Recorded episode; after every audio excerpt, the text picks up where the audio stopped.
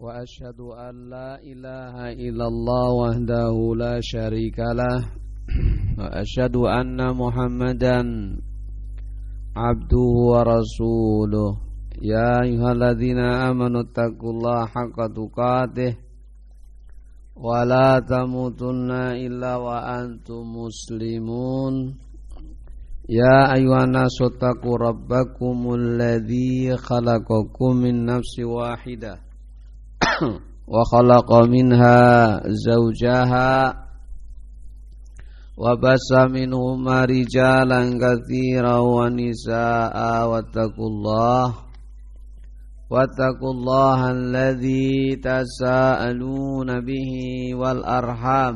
إن الله كان عليكم رقيبا.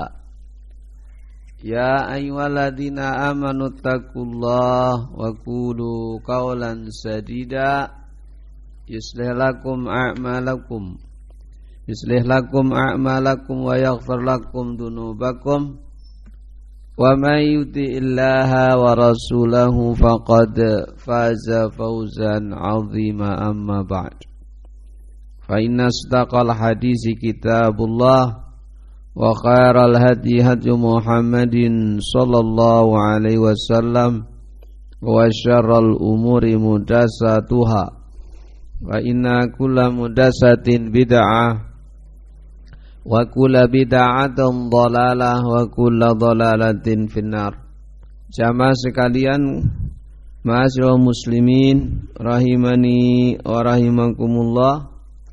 Melanjutkan pelajaran kita dari kitab Adabul Mufrad pada bab yang berikutnya babu bab Fadlu man yasilu darrahim al-zalim Bab keutamaan Man yasilu darrahim Orang yang menyambung hubungan rahim Al-zalim Orang yang zalim Menyambung hubungan ar-rahim dengan orang yang zalim Jadi bab dibawakan oleh muallif rahimahullah masih berkaitan bab menyambung silaturahim.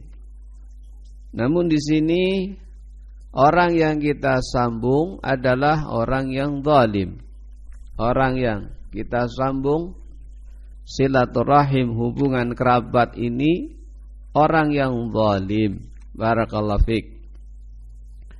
Lalu dibawakan oleh Imam Al-Bukhari hadis Anil Barra dari sahabat Al-Barra radhiyallahu anhu.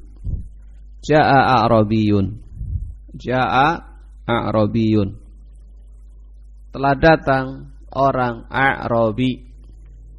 A'rabi orang Badui. Faqala lalu bertanya, "Ya Nabi Allah, Faqala A'rabi Ya Nabi Allah Wahai Nabi Allah Alimni amalan yudkhiluni al-jannata Ajarilah Alimni Ajarilah aku suatu amalan Alimni amala Ajarilah aku suatu amalan Yudkhiluni al-jannah yang akan menjadikan diriku masuk jannah. Iya. Yang menjadikan diriku masuk jannah. Maka qala Nabi pun menjawab. Lihat di sini datang orang Arabi. Naam dan kemudian dia bertanya ya Nabi Allah ajarilah padaku suatu amalan yudakhiluni yang Allah akan menjadikan dengan amalan itu masuk jannah. Qala la in kunta aqsartal khutbah laqad a'radta al mas'alah. Iya. Uh, apa artinya? La in kunta aqsartal khutbah sekalipun engkau datang dengan kalimat yang pendek Ya. Sekalipun engkau datang dengan kalimat yang pendek, laqad a'radta al-mas'alah. Namun kamu telah menjadikan masalah besar. Namun a'radta engkau telah menjadikan masalah ini besar. Iya. Kenapa? Karena pertanyaan pendek, ujur ajarilah diriku suatu amalan yang bisa menjadikan diriku masuk surga. Kalimat pendek, namun ini kalau dijawab jawabannya sangat besar. Urusannya urusan yang sangat besar. Urusan masuk surga. Begitu.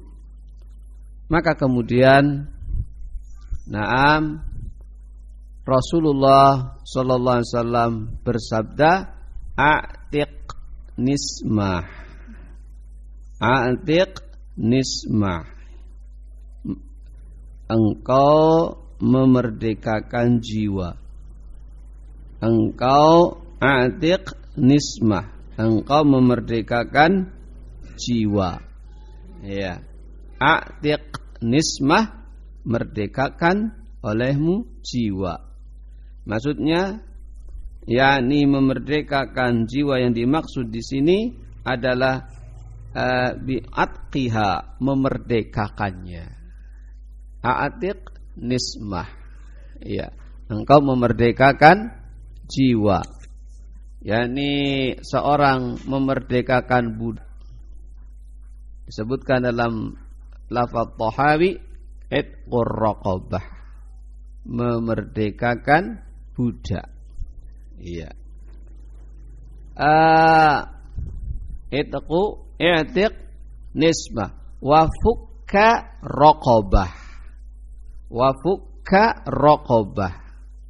Dan fukka engkau menolong orang yang ingin memerdekakan budak, memerdekakan dirinya. Hmm. Jadi kalau i'tiq nismah engkau memerdekakan budak. Wafakku raqabah engkau menolong orang yang ingin memerdekakan dirinya dari budak. Iya. Tayyib. Qala e, setelah disebutkan jalan-jalan amalan yang bisa menjadi sebab seorang masuk surga, memerdekakan budak atau engkau menolong. Orang yang ingin memerdekakan dirinya, Qala berkata orang Badui. Awalaisata wahida. Awalaisata wahida. Bukankah rokobah Fakku rokobah Itu satu makna ya. Itku rokobah Maknanya memerdekakan budak Fakku rokobah Juga maknanya apa? Memerdekakan budak. Begitu. Orang Badui bertanya, awalai sata wahida, bukankah itu satu makna? Qala, la, tidak. Nabi menjawab, tidak. Bukan satu makna. Itqun nismah antu'tiqun nismah. Itqun nismah memerdekakan jiwa, maknanya engkau memerdekakan budak. Lihat. Jadi i'tiq nismah engkau memerdekakan budak itu maknanya. Wa fakku raqabah fakku raqabah antu'ina ala raqabah. Engkau membantu engkau membantu budak yang ingin merdeka. Jadi budak itu harus membayar sejumlah uang kepada tuannya. Kalau tuannya beli harga 10 juta, maka sang pemilik budak silahkan kamu merdeka, kak, merdeka. Kamu harus mengembalikan uang 10 juta misal. Ketika dia ingin memerdekakan dirinya butuh bantuan. Maka ini di antara kebaikan pintu-pintu yang bisa menjadi seorang masuk jannah, engkau menolong, membantu dia memerdekakan dirinya. Taib. Selanjutnya itu dua kebaikan yang disebutkan oleh beliau. Yang ketiga wal manihatur rahub. Manihah wal manihatur rahub engkau memberikan unta atau kambing untuk diambil susunya. Hmm. Engkau memberikan unta atau kambing untuk diambil manfaat susunya. Ya. Itu namanya manihatu ar-rahub. Manihatur rahub engkau memberikan unta atau kambing ya gitu. Kalau di sini ya, unta atau kambing untuk diambil manfaat apanya? susunya. Saudara kita mungkin butuh eh, eh, apa namanya butuh susu untuk beli terlalu mahal sudah saya punya kambing silahkan dipelihara ambil susunya gratis. Sudah selesai hajatnya sudah selesai kebutuhan kepada susu kambingnya sudah ambil ambil lagi kambingnya. Itu namanya manihah. Manihatu al al manihatu ar-raghub. Barakallahu fik. Jadi meminjamkan unta atau kambing. Kalau di sini apa?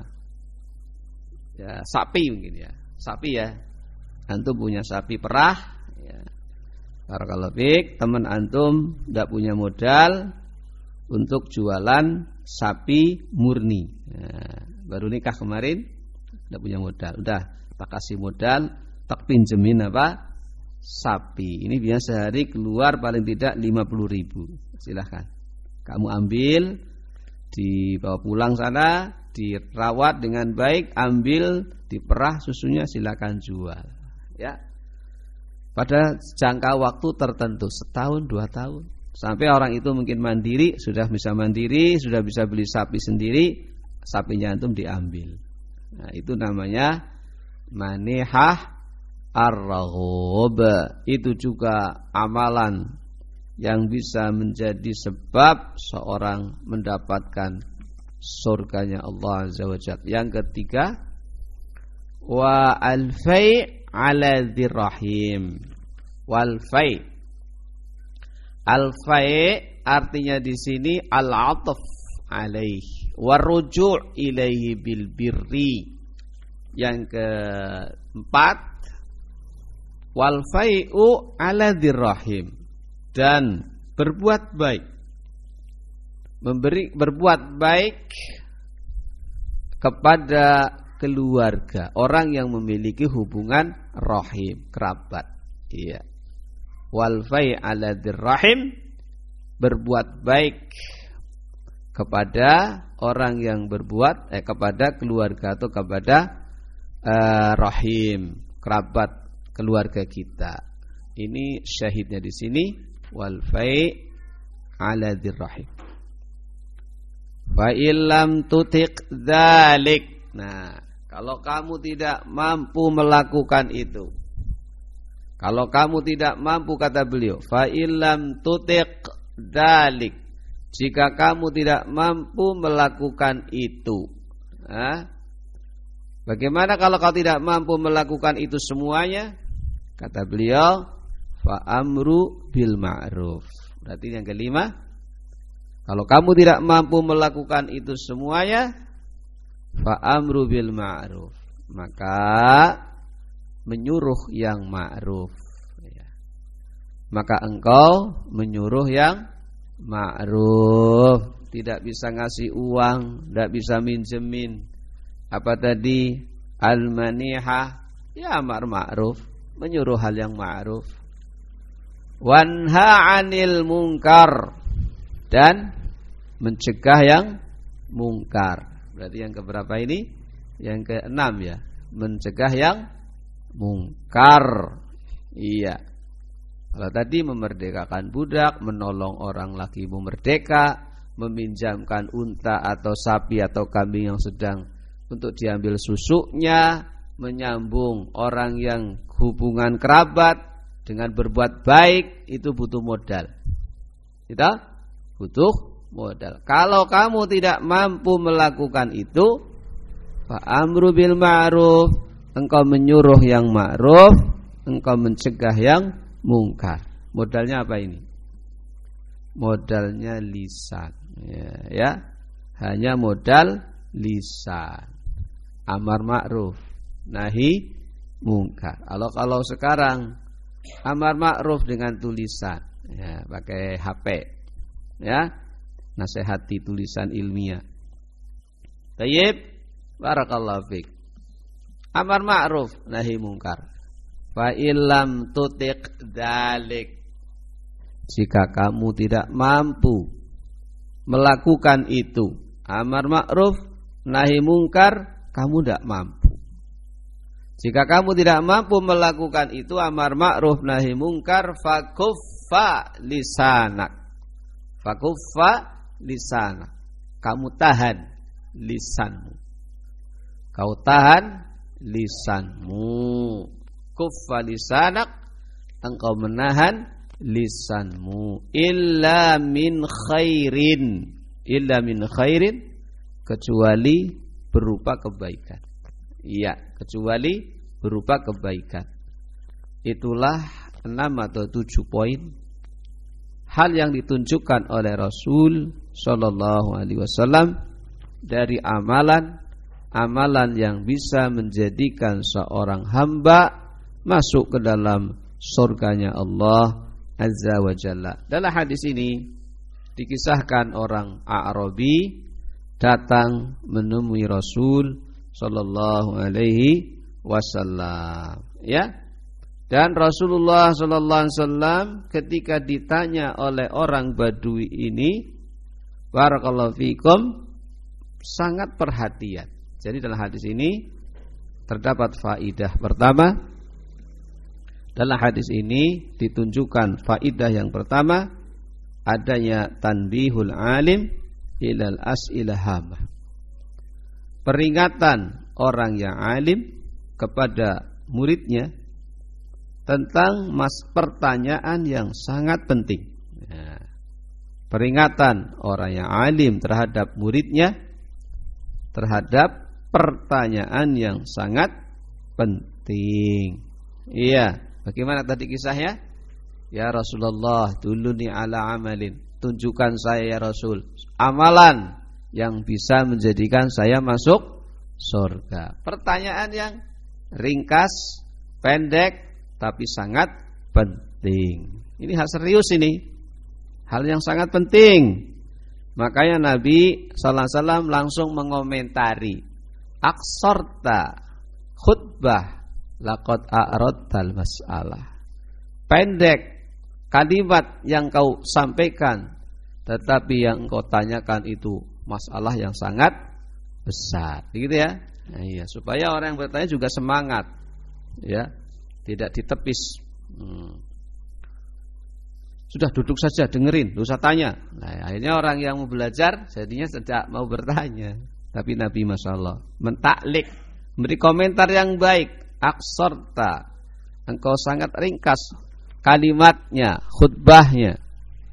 Kalimatnya pendek, khutbahnya ringkas, tapi masalahnya sangat besar. Itulah beliau sallallahu alaihi wasallam memberikan perhatian khusus terhadap masalah yang penting. Juga dalam hadis ini eh, fihi terdapat faidah as-su'al amma yuskil bertanya pada perkara yang sulit dipahami bertanya kepada guru, kepada mudaris atau muallim terhadap masalah yang sulit dipahami. Dari mana? Orang Arabi ini begitu mendengar satu persatu. Pertama apa tadi? I'tiq nismah. Memerdekakan jiwa. Fakku. Kalimat ini i'tiq dan fakku itu maknanya kan memerdekakan. Nah, ganjal, mengganjal bagi orang Arabi ini. Bukan maknanya sama ya Rasulullah. Ternyata beliau tidak menyatakan sama tapi merinci dengan jawaban yang jelas. Apa itu bedanya? Kalau itku nismah itu maknanya engkau memerdekakan seorang budak. Kalau fakurokobah maknanya engkau menolong budak yang ingin merdeka. Beda kan? Beda. Begitu. Jadi kalau memerdekakan budak, kita punya budak. Sudah kamu merdeka. Tidak usah nebus. Nah, kalau fakur rokobah, kamu lihat ada saudara ingin memerdekakan dirinya dari e, perbudakan, tidak punya uang, kamu bantu. Nah, makanya mereka orang berhak mendapatkan zakat mal. Budak yang ingin memerdekakan dirinya itu termasuk golongan yang mendapatkan zakat apa? mal. Barakallahu fiik. Walhamdulillah. Dalam hadis ini pula Tayyib eh, dalam hadis ini juga terdapat faidah penting hirsus sahabah. Kesemangatan para sahabat alal khair. Kesemangatan para sahabat terhadap kebaikan wa fadlu itqin nismah wa. Juga menunjukkan keutamaan memerdekakan budak, menolong budak yang ingin merdeka dan juga keutamaan apa tadi? meminjamkan uh, unta atau sapi atau kambing untuk diambil susunya. Itu termasuk keutamaan yang sangat besar sebagaimana disebutkan oleh beliau amalan yang bisa menjadikan orang itu masuk surga. Masya Allah. Antum minjemkan sapi, diperas susunya, antum tidak minta diminta bayaran, bahkan antum pinjamkan, udah sana dipinjam setahun. Hmm, Masya Allah. Selama setahun antum meminjamkan sapi tadi untuk dimanfaatkan susunya antum dapat pahala. Masya Allah. Modalnya butuh kan? Sapinya butuh, tapi antum bisa masuk surga. Masya Allah. Itu bagi orang yang punya harta. Karena sapi paling tidak berapa sekarang? Berapa Pak Windar sapi? 25. Masya Allah. gitu kata Pak Windar 25 juta. Ya, tapi 25 juta Masya Allah bisa menjadi sebab orang mendapatkan pahala surga. Barakallahu fiik. Nah, dan sama sekarang susah ya dapat orang kayak gini ya. Rata-rata ya beli sapi untuk bisnis kan gitu, Pak. Ah, modal sapi sih bisa untuk diperas susunya, dijual per liternya. Berapa per liternya? Ya, sekarang 8000 satu kin eh, satu 50 kilo sudah berapa eh, lumayan nah, jadi orientasinya sudah sedikit yang berpikir bagaimana punya sesuatu yang itu bisa menjadi sebab masuk jannah masya Allah Nah setelah disebutkan amal baik dengan harta Memerdekakan budak Meminjamkan sapi atau unta atau kambing diambil susunya Tadi maka di sini Nabi akan menyebutkan amalan yang ringan. Tapi bisa menjadi sebab orang itu masuk jannah. Apa itu? Di sini disebutkan adalah menyambung silatu rahim. Silatu ar-rahim. Sehingga faidah hadis fadlu silatu dirrahim ad-dhalim. Keutamaan menyambung silaturahim dengan keluarga yang dolim. Antum punya keluarga paman atau bibi, ya orangnya dolim. Hmm. Kita ngaji aja mungkin dimusuhi. Kadang harta kita sendiri ditahan. Gara-gara apa? Antum taklim. Antum walaupun didolimi tetap menyambung silaturahim. Bibi kita sakit ditengok. Masya Allah bibi butuh bantuan antum berikan bantuan berbuat baik dengan keluarga yang zalim, menyambung silaturahim tadi amalan yang bisa menjadikan diri kita masuk surga. Berat apa ringan? Eh, ada yang berat kalau sudah dimudahkan. Sing abot itu kalau masih belum dimudahkan. Ya apa tidak? Iya. Jadi orang yang zalim sebagaimana dalam ayat idfa billati hiya ahsan. Balas idfa balas kejelekan dengan balasan yang lebih baik. bayangkan. Rata-rata kalau orang diperlakukan jelek balasnya lebih baik apa lebih jelek? Pembalasan lebih kejam dari perbuatan kan gitu slogan. Itu slogan keliru ya, menyelisih Al-Qur'an ya. Al-Qur'an tidak idfa billati hiya ahsan. Balas kejelekan itu dengan yang lebih baik. Apa manfaatnya? Fa idzal ladzi bainaka wa bainahu adawah ka'annahu waliyun hamim. Maka tiba-tiba orang-orang yang tadinya antara dirimu dengan dia ada permusuhan, kebencian, ya, maka tiba-tiba menjadi apa? Waliyun hamim, wali pembela yang setia, masya Allah. Yang tadinya memusuhi kita karena kita terus membalas kebaikan, terus kita berbuat baik kepada dia. Akhirnya apa? Menjadi wali pembela kita, hamim yang setia. Dan itu banyak contoh. Kadang seorang akhwat ketika ingin ngaji, dihalang-halangi orang tua. Ya, bapaknya menghalangi, ibunya menghalangi. Kalau dia mau sabar, teruslah berbuat baik.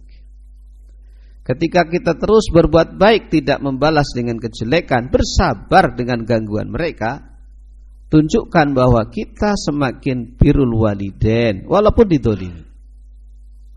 Maka ketika kita sabar, ikhlas tentunya. Ikhlas, sabar, berbuat baik kepada orang tua, mengharap pahala Allah Ta'ala akan berubah suatu saat. Suatu saat berubah. Tidak mungkin hati orang itu yang tadinya kasar, tadinya tidak baik ke kita. Dengan kita berbuat baik itu tetap dia kasar, dia akan berubah insya Allah. Dan betul. Dan itu kasusnya bukan hanya satu, banyak kasus. Sering terjadi karena kebaikan sang anak tadi ternyata apa?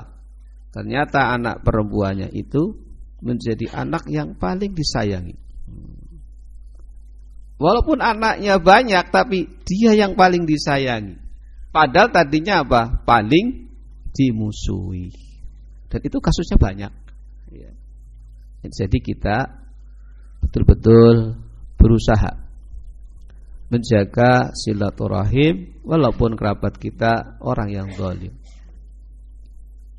Faidah berikutnya dari hadis ini barakallahu fik manzilatu al-amri bil ma'ruf wa nahyil munkar wa kafulisan illa min khair.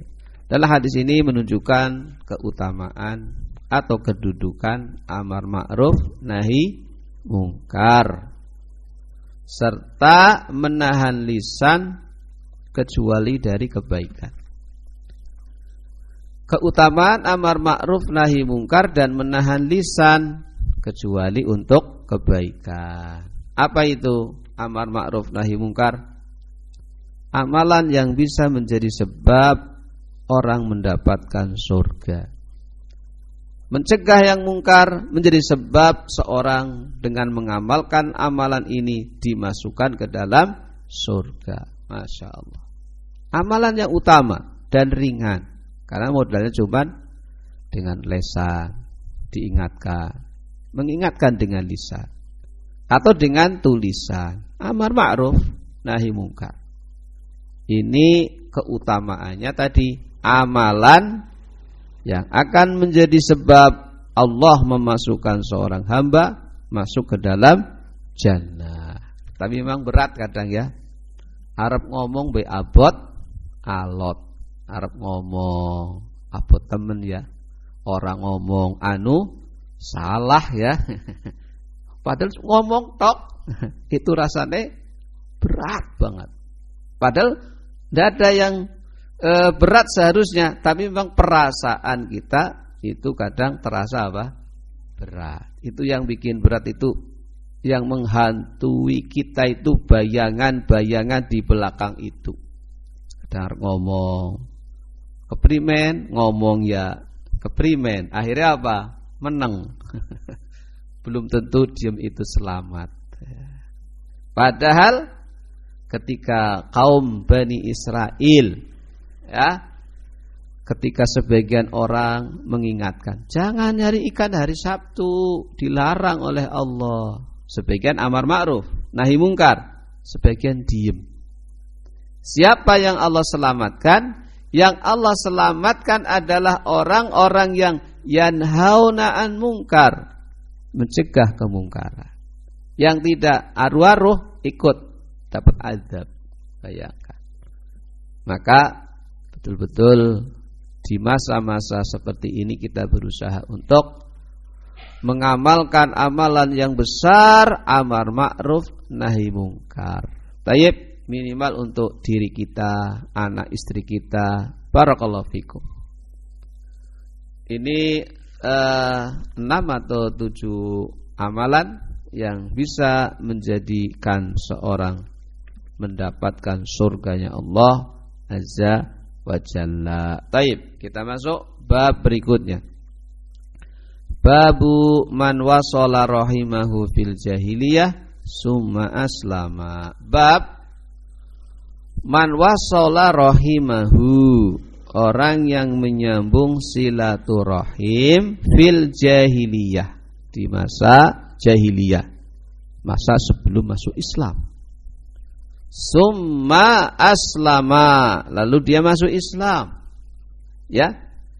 Bab Orang yang menyambung silaturahim Tayyib Di masa jahiliyah Sebelum masuk Islam.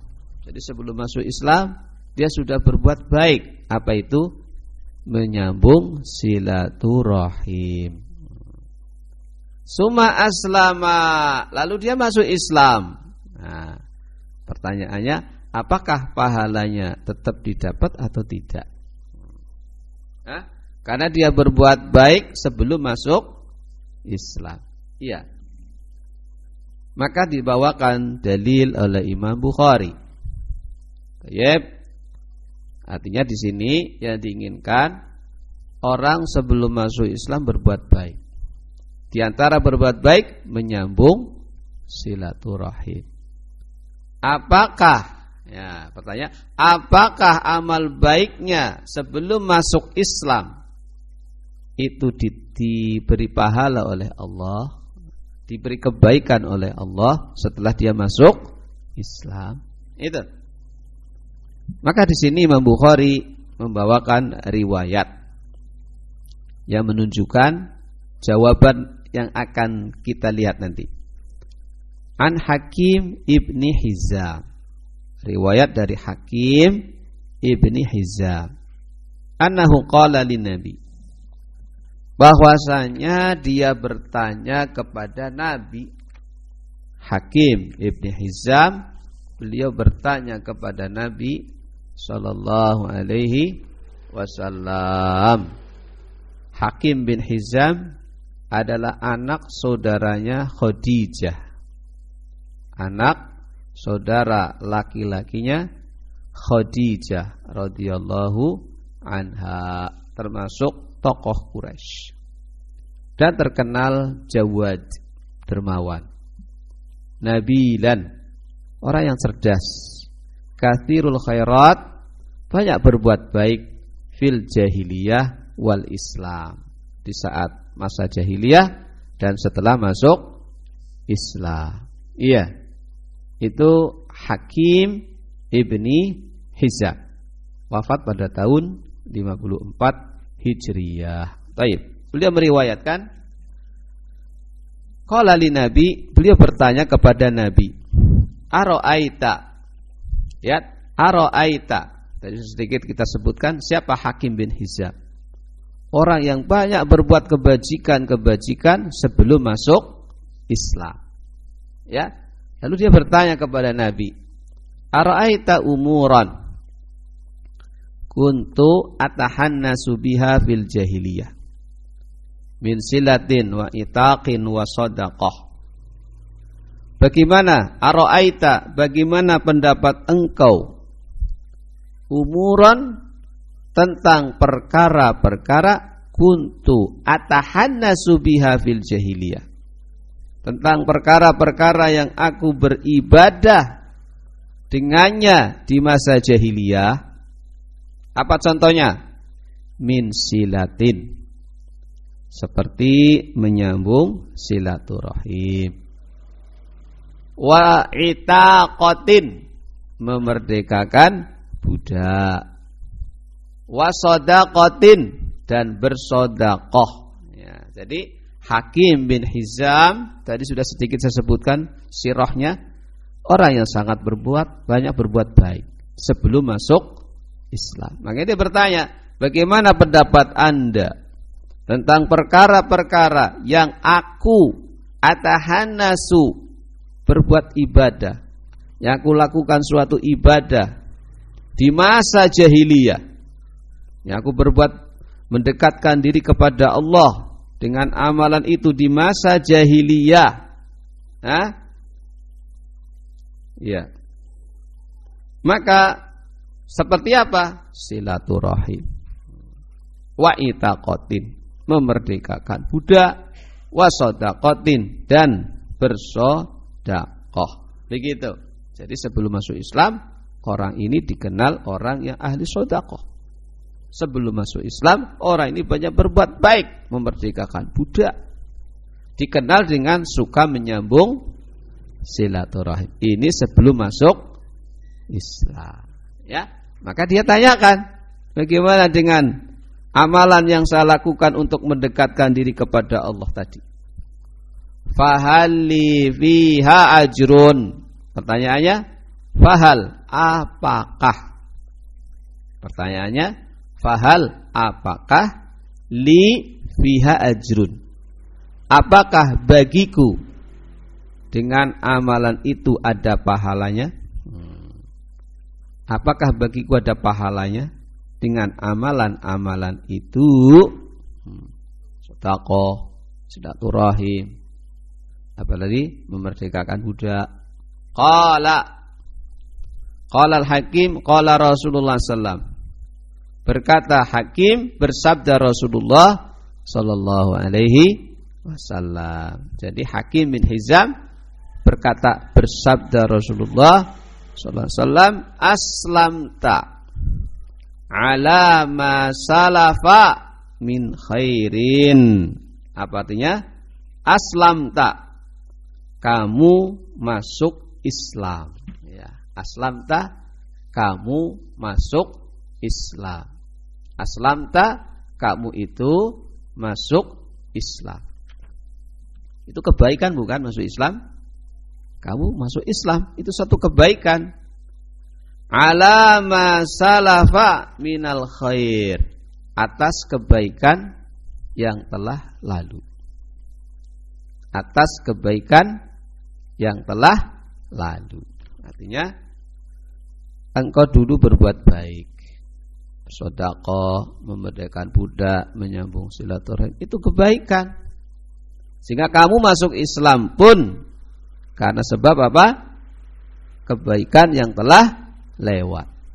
Begitu itu jadi makna hadis ma taqaddama minka min khairin. Kamu masuk Islam karena apa yang telah engkau lakukan dari kebaikan yang telah lewat. Begitu barakallahu fikum. Di antara hadis yang dibawakan oleh Imam Al-Bukhari rahimahullah. Jadi di sini syahidnya.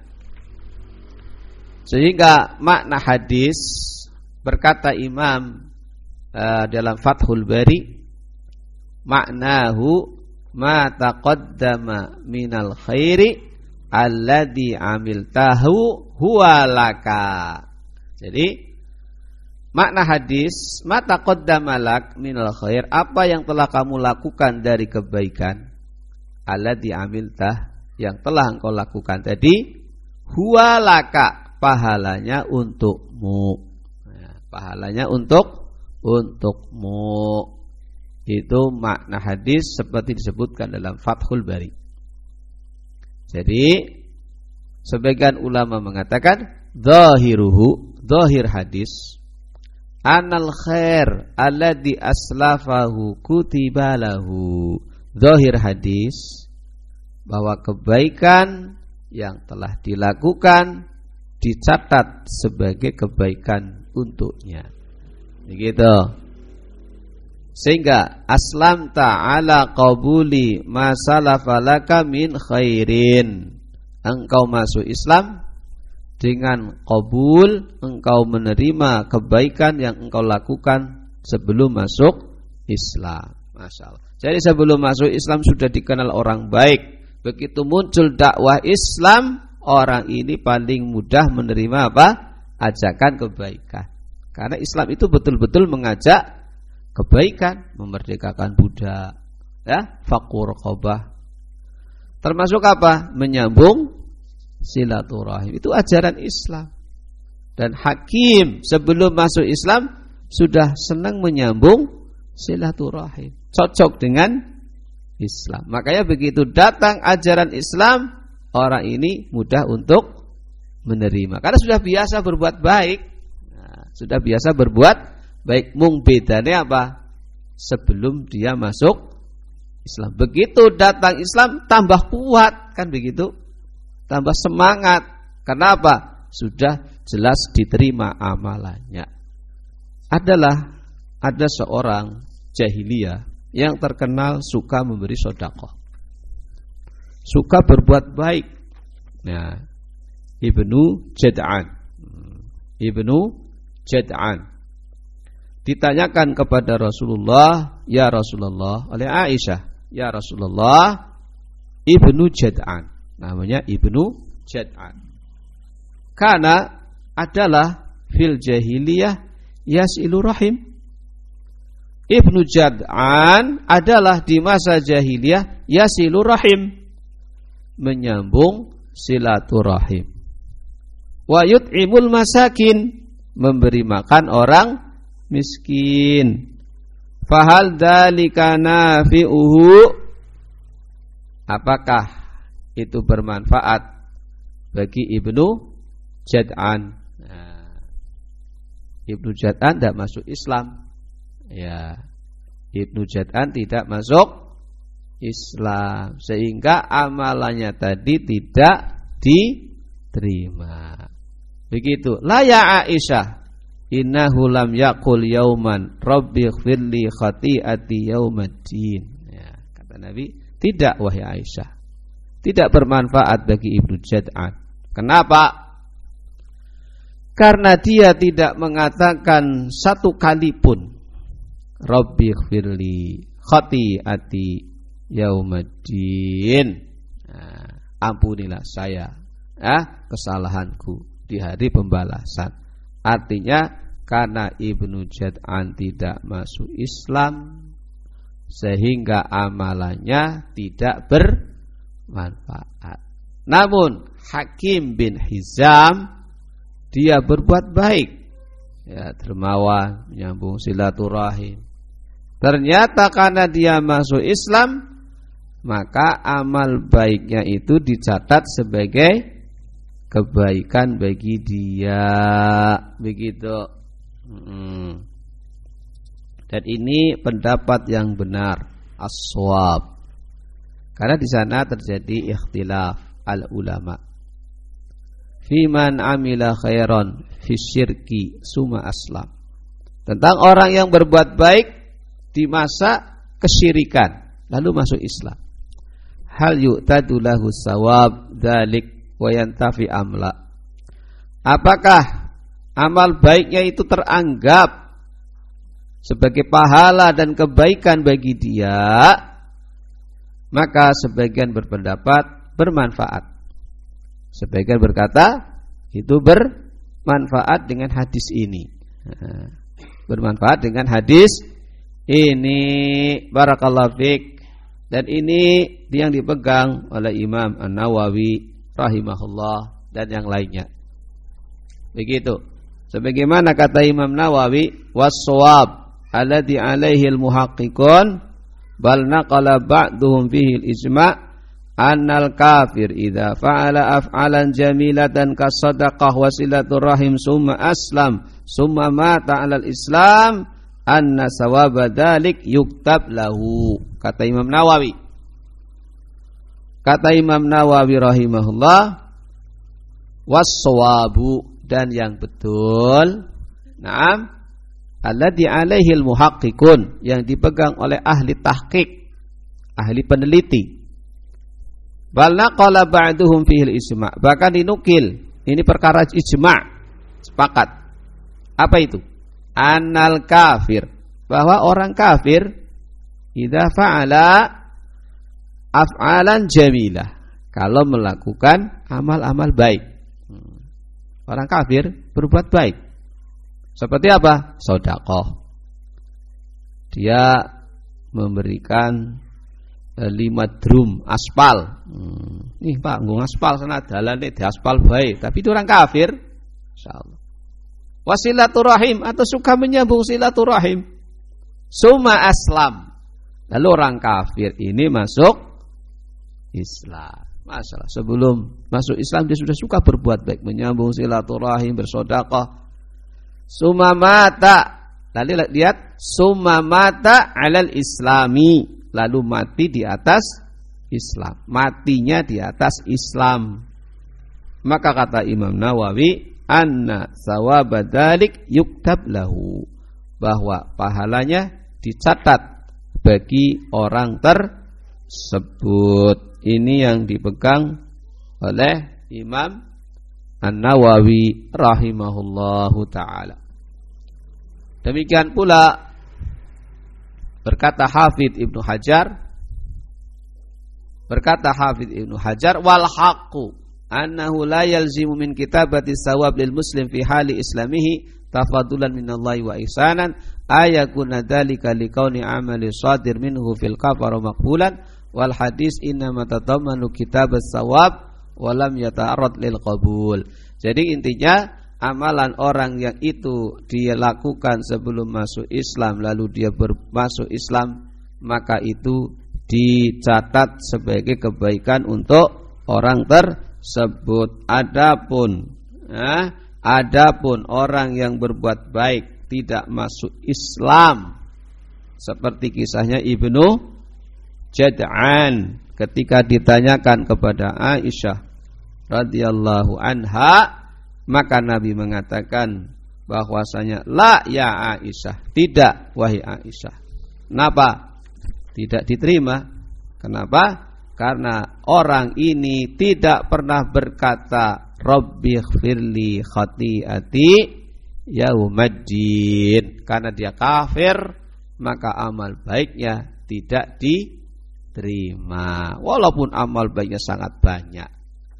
Juga dalam ayat dalam ayat innahu may yusyrik walladzi walaqad uhiya ilaika wa ila alladziina min qablik la in asyrakta la amaluk. Surat apa ini? Surat Az-Zumar ayat 65. Sungguh telah diwahyukan kepada engkau Muhammad.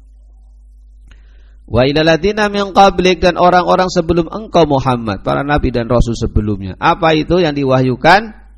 La in asyrak asyrakta jika kamu berbuat syirik. Layah batonna amaluk hapus amalanmu. Kamu muslim sudah masuk Islam.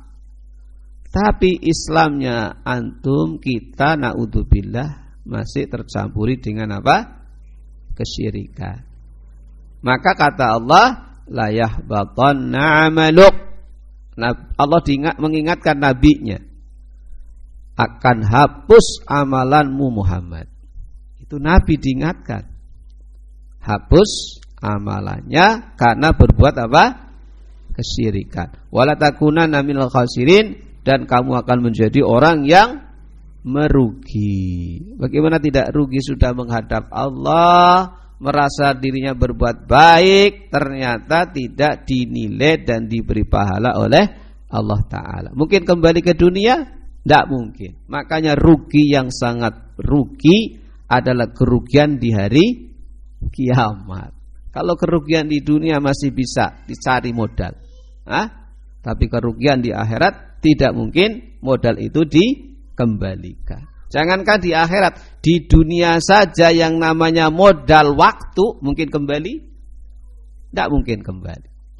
Hari yang sudah lewat kemarin tidak mungkin terulang hari esok. Hari Ahad kemarin sudah berganti dengan hari Ahad sekarang. Makanya tidak boleh kita menunda-nunda berbuat baik. Ini modal Ramadan sekarang kesempatan kita berbuat baik yang kita lalui kemarin hari pertama, hari kedua, hari ketiga itu tidak mungkin kembali. Kalau ingin mendapatkan hari pertama, kedua, ketiga, keempat nanti tahun depan kalau ketemu. Berarti kerugian yang paling merugi adalah di akhirat.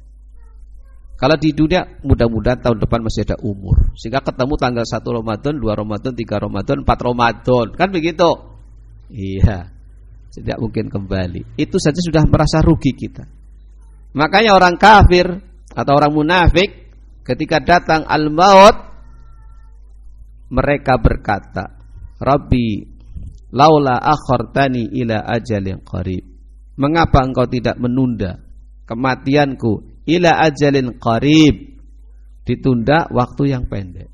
Ya semenit dua menit lah Jam setengah jam. Ajalin korib waktu yang sangat pendek. Korib waktu yang singkat. Minta waktu untuk apa? Fa'asaddaku wa akum minas solihin agar saya bisa bersodakoh. Ya. Bisa mengeluarkan apa? Sodakoh. Uang yang di dompet tak keluarkan semua. Kalau sudah mau datang apa? Mati. Ya, kalau sudah kematian di tenggorokan, minta waktu yang pendek. Mau apa? Mau mengeluarkan sodakoh. Hmm. Padahal hartanya sudah ditunggu-tunggu sama si orang mati-mati ya. Ayo. Makanya jangan menunda-nunda. Ah, ahli warisnya sudah berharap nanti kalau bapak saya mati, saya dapat pekarangan sekian hektar, dapat mobilnya, dapat rumahnya. Makanya jangan menunda-nunda. Berbuat baik, bersodakoh. Wakum minas solihin. Dan saya akan berbuat soleh. Beramal soleh. Beramal soleh itu erat kaitannya dengan waktu. Sehingga minta waktu, modal waktu sedikit saja sama Allah tapi Allah tidak akan memberikan walan yuakhirallahu nafsan idza jaa ajaluha. Allah tidak akan menunda, mengakhirkan, menunda ajal kalau sudah datang waktunya. Maka barakallahu fikum ini uh, hadis tentang uh, kisah Hakim bin Hizam dan pertanyaannya bahwa engkau masuk Islam atas kebaikan yang telah lewat. Maka marilah barakallahu fikum kita yang sudah mengerti dakwah salafiyah dan keutamaannya, marilah kita pertahankan amal-amal baik kita sebelum kita ngaji. Ya Dulu sebelum ngaji kita dikenal orang yang suka bersilah turahi. Terjaga. Iya. Selama keluarga kita masih bisa kita hubungi, kita hubungi demi menjaga e, kebaikan diri kita dan anak-anak kita dan menjaga agama kita. Tayyib. Dan dengan itu insya Allah Allah akan memberikan pahala yang besar. Sebagaimana disebutkan yang telah lewat tadi tentang keutamaan menyambung silaturahim. Barakallah. Tinggal kita pandai-pandai mengsiasati silaturahim silaturahim yang ada di zaman sekarang. Ya apa tidak? Hmm, harus pandai-pandai. Bersilaturahim itu tidak mesti harus pas apa namanya? Lebaran. Ya apa tidak? Nah, tidak harus pas lebaran. dikembalikan kepada uraf apa tuh uraf kebiasaan masyarakat kita. Biasanya kalau kita punya saudara kita punya apa namanya? Punya hajat atau punya anak kita menengok. Menyambung silaturahim. Atau dengan membawa hadiah. Tahadu tahabu. Beri hadiah supaya muncul rasa cinta ya kembali kepada uraf uraf yang itu tidak bertentangan dengan syariat. Tayyib, kalau itu bertentangan dengan syariat, maka kembalikan kepada syariat yang mulia ini. Menyambung silaturahim itu sesuai dengan apa yang kita mampu. Iya. Mungkin kita tidak datang, cuman ngirimkan apa? Hadiahnya. Apa saya tidak bisa datang? Ya memang anu acaranya dangdutan. Maaf, ya sudahlah saya kirim ini aja lah. Apa namanya? bungkus sarung aja lah. Ini untuk pengantin putranya, ini mukena untuk pengantin putrinya. Barakallahu lak wa barak alaik wa jambuna fi khairin. Karena tidak boleh hadir dalam walimahan yang di situ ada maksiat. Ya, atau mungkin diakali sebagaimana yang memungkinkan kita bisa menyambung silaturahim dengan keluarga dan kerabat kita. Taib, barakallahu fikum. Hmm. Kita lanjut atau cukup? Jam berapa ini duhur Abu Bed? Tinggal berapa menit Pak Ismail? Duhurnya? Biasanya wong sepuh ngeling-ngeling waktu sholat terus. ah, sudah hampir ya? Iya. Ya, salat cukup. Tanggung ini. Mau dilanjut hadisnya agak panjang. Hmm. Atau lanjut? Ah. Ah, sekarang ada tambahan sedikit. 37. Tanggung lah ya. Hadisnya panjang ini. Subhanakallah bihamdik asyhadu alla astaghfiruka wa atubu. Wassalamualaikum warahmatullahi